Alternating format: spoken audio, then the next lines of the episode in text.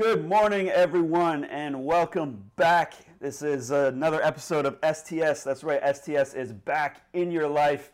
You didn't know you needed to have it, but you had to have it, and we're here to give it to you. Yeah, and you probably forgot about it.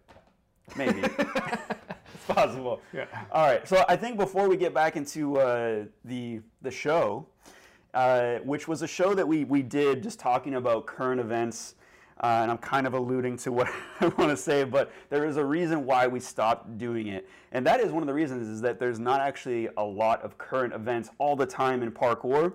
And we're going to try to uh, continue to do this show, maybe not commit to once a week. Yeah. we Maybe were- not we were- commit to anything. Maybe We not, were doing it once a week. Yeah. It was uh, we were regularly scheduled broadcast, Yeah. but um, but yeah, we we uh, we found it hard to uh, to keep up with the non-existent current events happening in parkour. Um, and then there was a bunch of current events that we just glossed over because we fell out of the habit. The other reason is, is I really like doing this show live, and I, I do like you're gonna see it. It's gonna pop up if you're subscribed to this channel. You'll see it. It'll be you know live stream about to happen the next day. We, I really want to get back to doing it live because no one else does that. No one else in, in parkour is doing like a live podcast or web stream show, and I felt like that was a cool thing we were able to provide for y'all. But some of the tools that we had at our disposal to do that left, uh, and now we actually have some more tools. So like we got the little lab mics.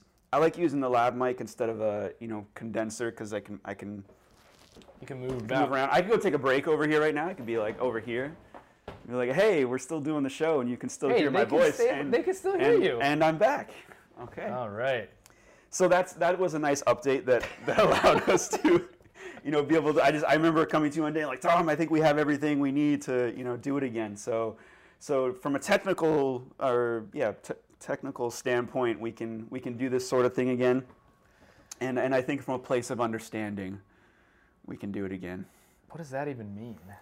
Underst- well, understanding that that we don't have you know the the uh, we don't have to commit to weekly, and we Oh, don't have yeah. to always be about current events. There are other things we can discuss. That's true. We can discuss things.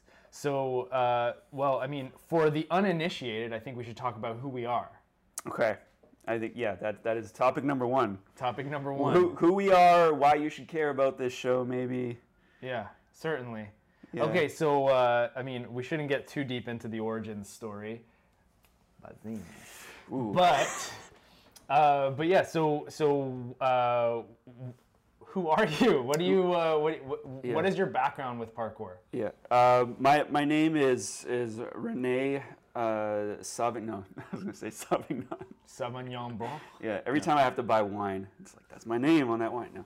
Uh, Renee Scavington. Uh, do you, if you can spell that in the in the comments, one letter at a time. Boost that engagement. Yeah, for give us give us some comments, and uh, maybe maybe you can win something. Maybe maybe this shirt. Should, we, should I just stop saying maybe? Yeah, you win if you you if you can spell my name one letter at a time in the comments. Unbroken. You will you will uh, whoever can do that first will win this uh, cool mint chimp shirt. Cool. Cool mint chimp. Yeah. But back to me. Yeah, back to you, please. Tell us. Uh, I've been doing parkour uh, for a long time. So I started back in like 03, uh, at the time where it was embarrassing to talk about how long you've been doing it for. So, so it's like it is kind of murky waters to think about when I actually started. But I, I did catch wind of parkour back in 03, and yeah, it was always kind of a goal to uh, have a gym and a space to to be able to do parkour at. So I opened up Origins Parkour in 20 well 2011 is when I signed the lease. 2012 is when we officially opened. And those those are my those are probably my two biggest things. I also started coaching in 2006. So I was 06. I was uh, officially doing classes and paid to do them in 06 learning the ropes and I, I also do um, personal training I spent I spent some time just you know training regular folk how to do strength and conditioning and that sort of thing but I don't really have any official credentials around that no letters next to my name unless I wanted to put maybe BCRPA which is the uh, uh, certification you get in British Columbia for for uh, passing a necessary amount of information to teach people how to be in a weight room, I suppose. Uh, but other than that, it's just always been a passion, uh, both parkour and strength and conditioning. Awesome. What, what about yourself? What do you do? Ooh, okay. Well, I guess we'll start with my name too. My name is Tom, uh, also known as T Money. Uh, that uh, you know, one or two people have called me that at least once. Nice. Um, I have never called you. yeah, please don't. So, uh, I started parkour actually in 2007. So it's actually quite a bit of time after Coach Renee. A couple years. That, I feel like that time gets shorter over time. Oh, for sure, yeah. So I was I started in 07 and uh, I was an adult. I was 19 years old when I started, adult. Um, and yeah, so what happened? So I started. I, I originally I was like the original one of the original members of Florida Parkour. So that's where I'm from, and I uh, taught or led group sessions in uh, at my university for a couple years before moving to Vancouver, which is where I met you at a Sunday Jam. Um, and you asked me how much I weighed.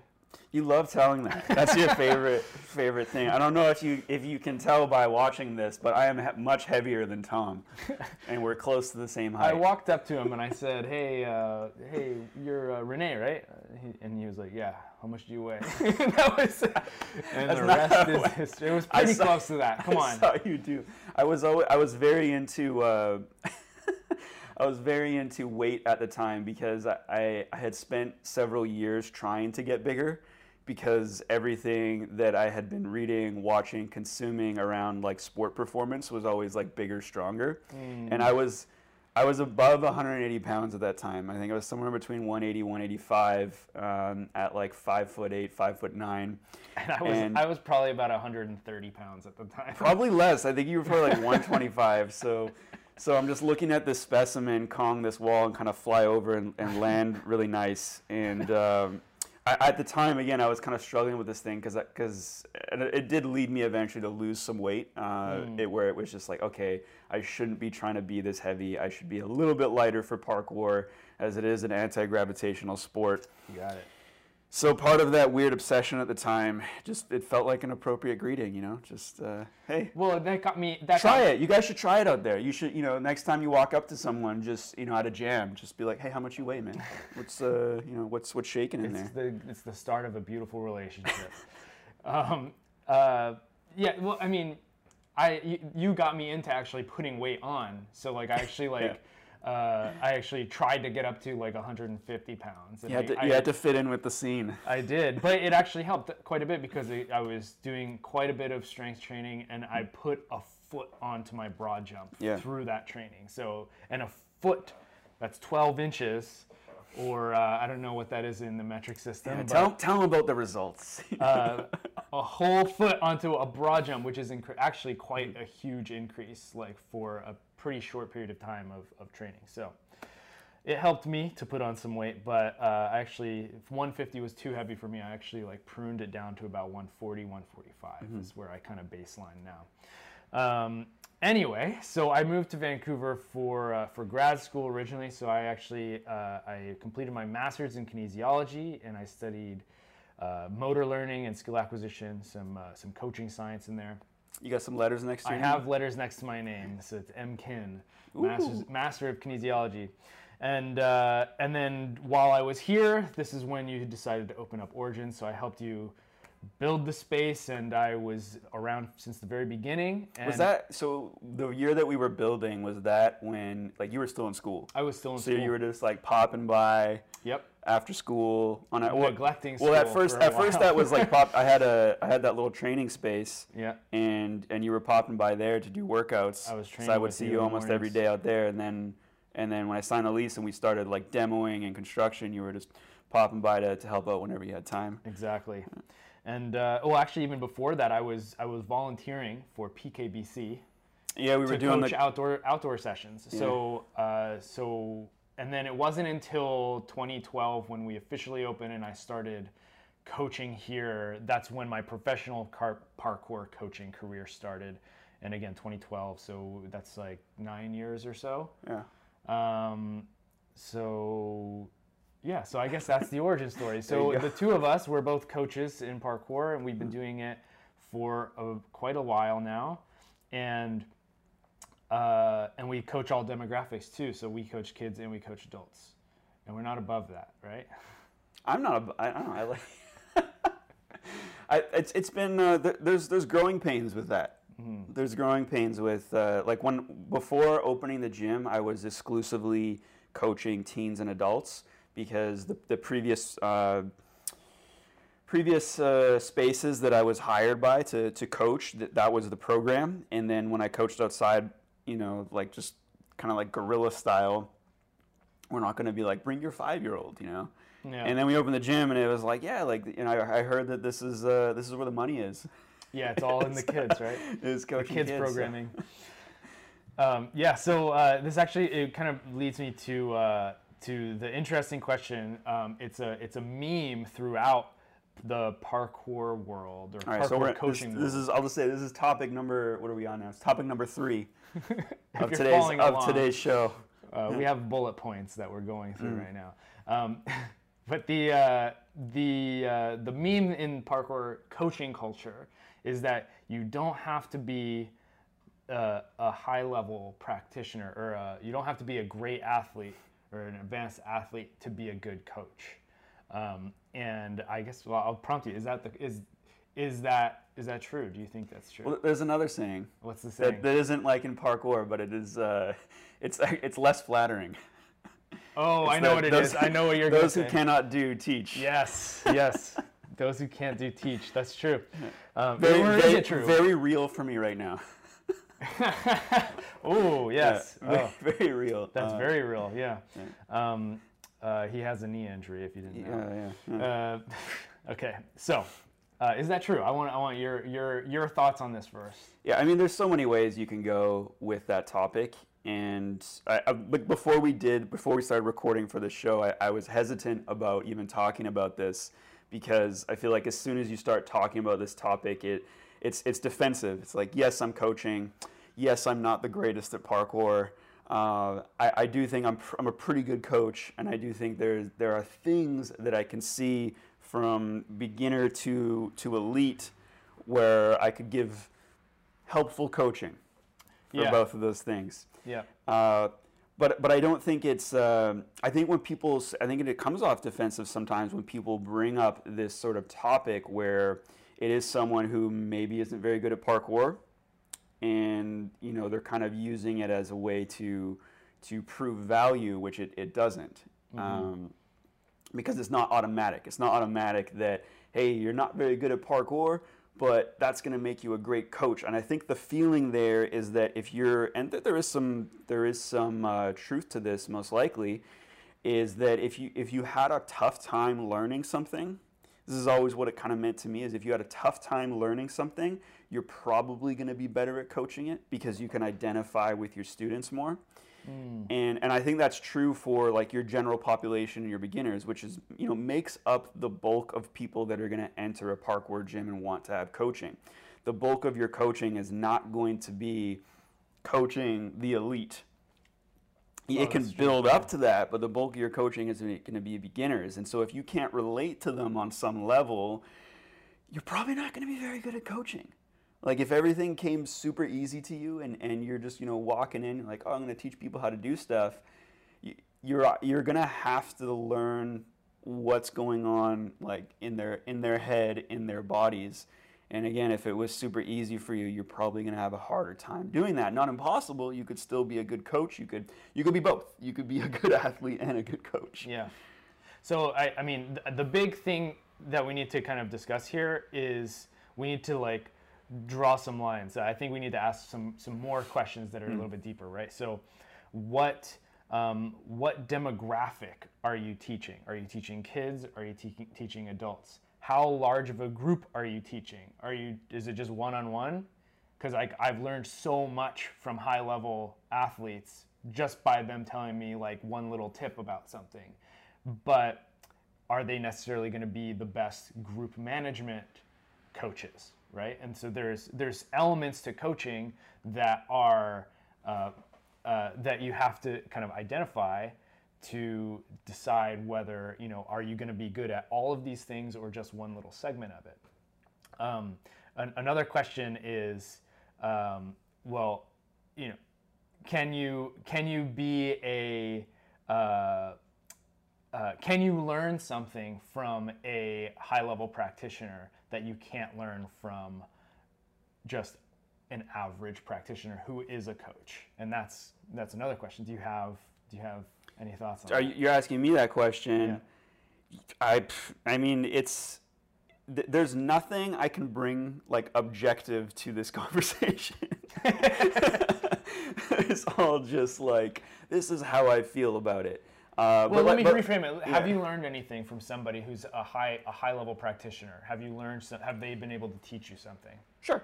Mm-hmm. Yeah. Um, I, and I think that that has a lot to do with like in the, but it isn't isn't through a formal coaching session. Right. Typically.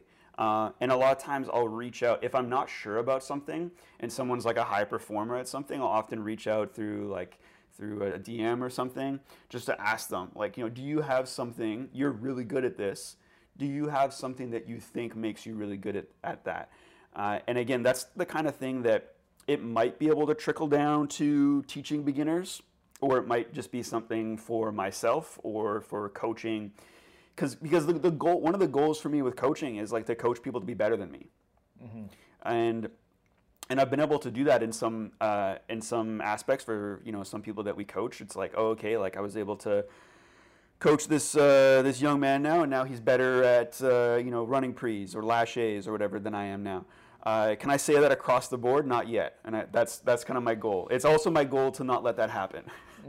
so I kind of feel like I end up in this this uh, scenario where it's like I want to coach someone to the point where they're better than me across the board at everything uh, but I also want to keep getting better so that that doesn't doesn't happen. Yeah. You know, like doesn't happen anyways in, in the Well, short term. you're trying to balance out being a, both a coach and an athlete, right? Yeah. You're trying to improve yourself. Well, it, it gives me two goals. It gives me Yeah. two goals. You know, it allows me to be a like have like this sort of competitive mindset for myself, but also just want to be better at coaching and want to be able to you know mm-hmm. get someone past that level. Well, yeah. So I, I think ultimately, coaching is a skill, and in order to be a good coach, you have to develop that skill. You you can't just you know be a great athlete, show up and be like I'm all all all of a sudden going to be a great coach, right? It's going to take time to progress that skill, just like it took time to progress your jump or your you know Kong or whatever skill or your climb up, right? Yeah. Um, so this kind of leads me to uh, a topic that I want to I want to kind of talk about here, which is um, I believe that there is an incredible amount of implicit knowledge in parkour, and what I mean by that is like there's like so much that athletes can do now that they are implicitly aware aware of. They know how to do just by doing it because they've practiced it and they've they've they've gone through the reps and they've figured out in like this intuition of how to measure distance and how to land on a wall appropriately, how to stick a landing, how to swing on a bar. But a fraction of that is explicit knowledge. So what I mean by that is of all the total knowledge of parkour, there's only a small amount of it that we can actually translate to communicate. Um, and because of that, I think most people are terrible coaches. Because when you're practicing, you're not constantly translating what you're doing into explicit knowledge. You're just practicing and trying, and you know, maybe you'll try, be like, oh, maybe I should try to put my hips this way a little bit more, and that'll help. And and maybe that's a little piece of explicit knowledge, but then you tell that to somebody else, and it doesn't work. Why doesn't it work? Because they don't have the reps and the implicit development that they've worked over over time to create that knowledge. And so um, uh, so and and so ultimately, um, I think most people are bad parkour coaches. Uh, so that's not just high-level parkour practitioners or athletes. it's also it's also you know the people who th- consider themselves coaches are probably also bad coaches. It's you know do you know are you familiar with the Pareto principle? No. Pareto principle is basically like uh, 80% of the results are produced by 20% of the population. Oh, that one. Okay. Right. So, so most people can't be great coaches, right? So only a small percentage of people are going to be great coaches. The rest are going to be mediocre to bad, right? So, um, so it doesn't matter if they're a high level practitioner or if they're somebody who's been coaching for you know a few years or they they fancy themselves as a coach they're likely to be bad based on those, that principle right? Or they're likely to be not great based on that principle. And so that's like the, the way i think about this is uh, can good athletes be great coaches? Yes. But they also have to train the skill of coaching to do that. And they are probably also likely to not be great at it. But can bad athletes be good coaches? That's a good question. And I think there's so bad athlete or like not or like mediocre athlete. Again, hard to talk about this objectively. Yeah. okay, so in order I think in order to to be a, a good teacher, you have to have at least some base knowledge of how things work. So you have to like I think you have to be at least mediocre. Like like an average uh, an average practitioner, you know? Um, Which is. which is how do you define that? Um, i mean you should have it like you should have the capability of executing some of the fundamentals or all of the fundamentals and uh, e- even at uh, a small scale. So not necessarily like you know a massive lache or a, la- a massive running pre or whatever because that's ability that can that can be trained or is potentially inherited genetically. So you have to you have to have a base level of skill in everything to be able to at least communicate it. When you get to certain skills like there's flips that i cannot do but i can give tips to somebody who's working on them and it could potentially help them. Um, but it's because I think I, I have a foundation of a lot of the fundamentals and an understanding of how a lot of the flips do work that I'm able to translate that knowledge. Um, Yeah. Con- con- conversely, there's you, someone, I, and I hear all the time. uh, Open gym, at the gym all the time. Always got my ears open. I'm a, I'm an eavesdropper, Mm-hmm. and I hear bad coaching between Oh, people yeah. all the time. And it's usually someone who can do something quite advanced, and they're trying to rush their friend to achieve the same thing mm-hmm. and giving them way too much information sometimes not even like the bad it's not even bad information it's just too much it's too much, or just not right the right timing, mm-hmm. or or or not the right, or just not the right cue for the situation, right? So. Whew, this is, brings me to another we, we, topic. we can go into a big thing here I, okay what's your what's what's Well- the other Well, so you you have to understand that as a coach, you can make things worse.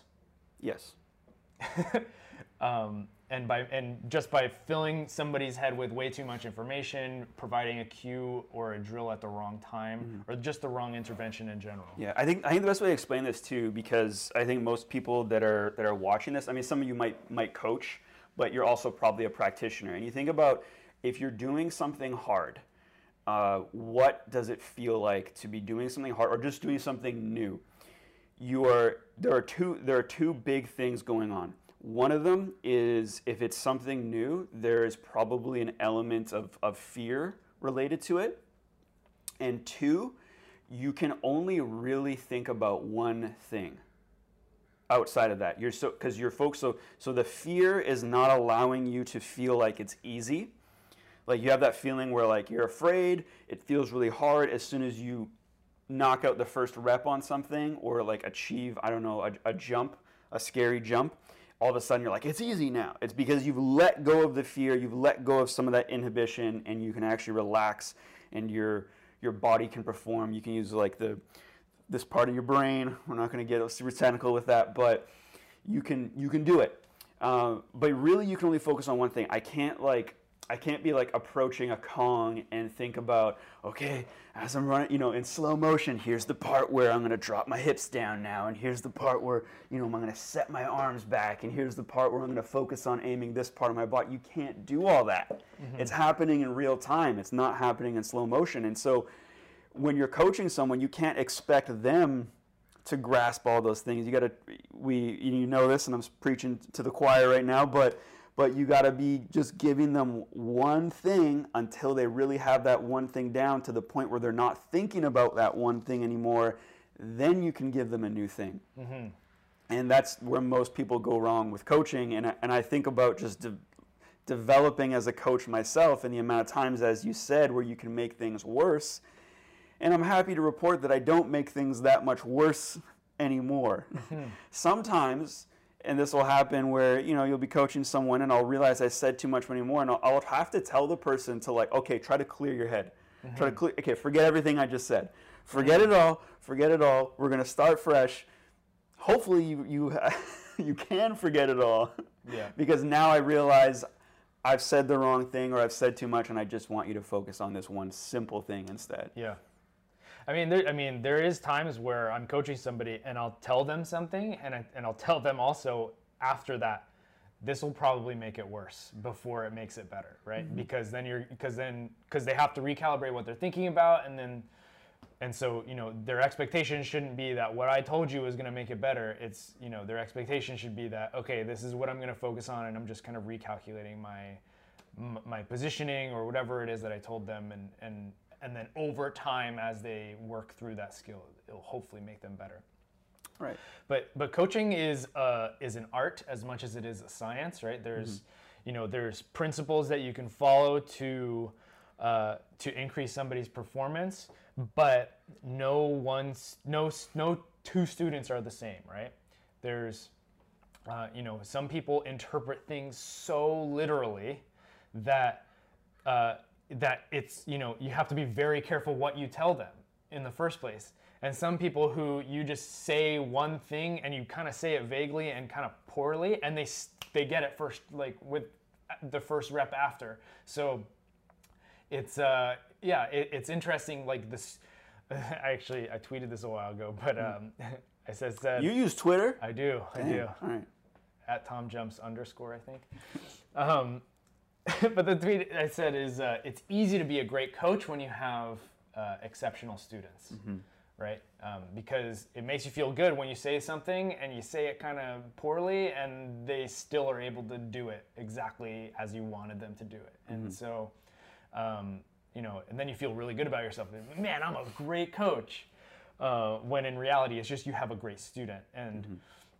Kind of balancing those things out, but I guess so. The reason uh, this kind of came up as a, as a topic was, uh, you know, you have places like Woodward who fly out, uh, you know, high level athletes to be guest coaches.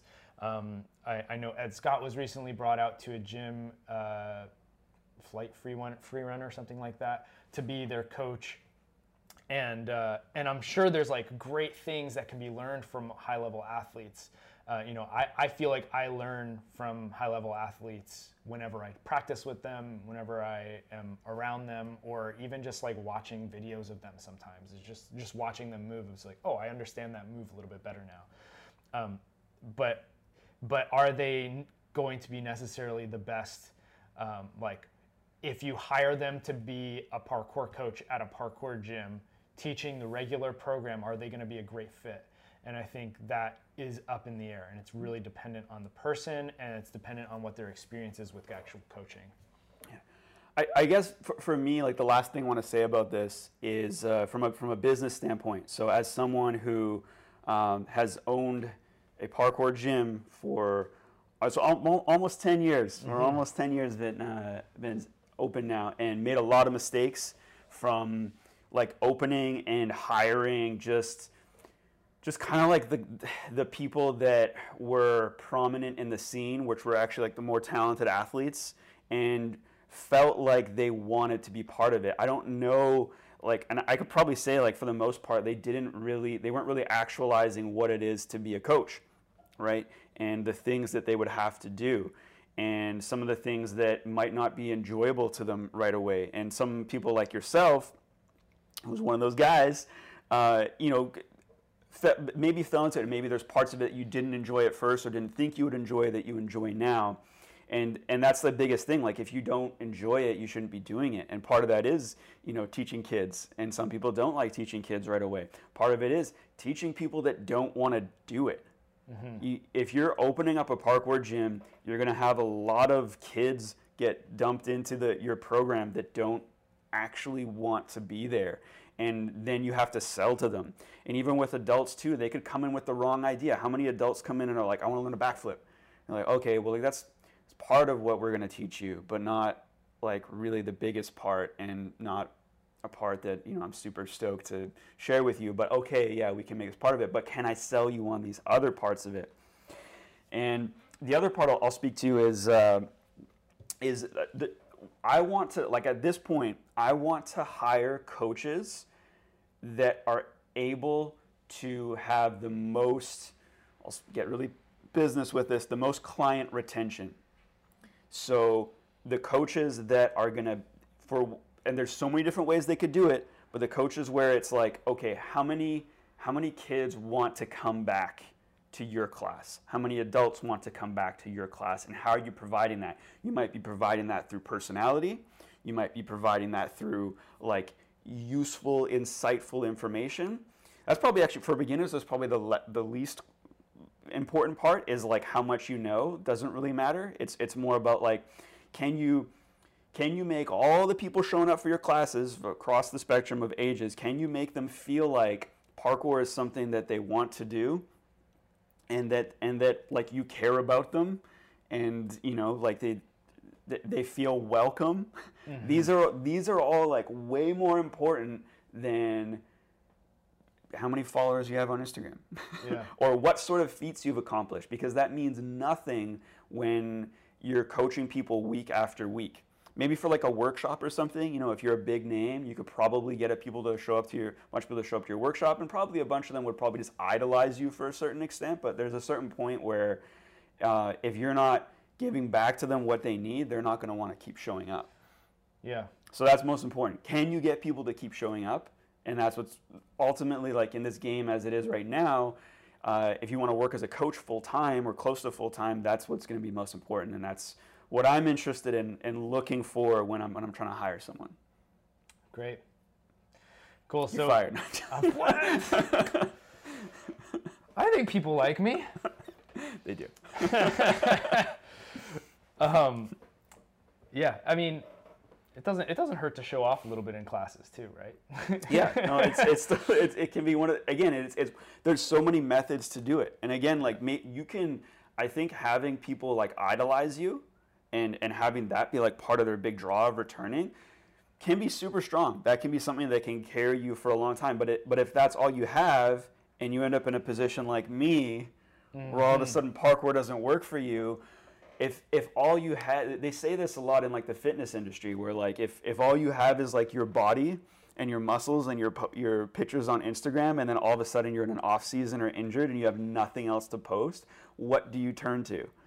Yeah. And it's like if you were relying on just your ability for so long, what do you turn to when that's no longer a thing? You know, we might be one day, you know, we might be uh, like 60 years old still trying. I don't know. I'm going to be coaching kids at that point. It might get kind of weird. I don't know. Maybe not. Maybe not. 60. Yeah. Maybe you know. Who knows? Who knows how long I'm going to be still coaching for? But um, there could be, there could come a point where it's like, yeah, you don't, you can't perform for people, and that can't be part of your coaching. So what do you do then?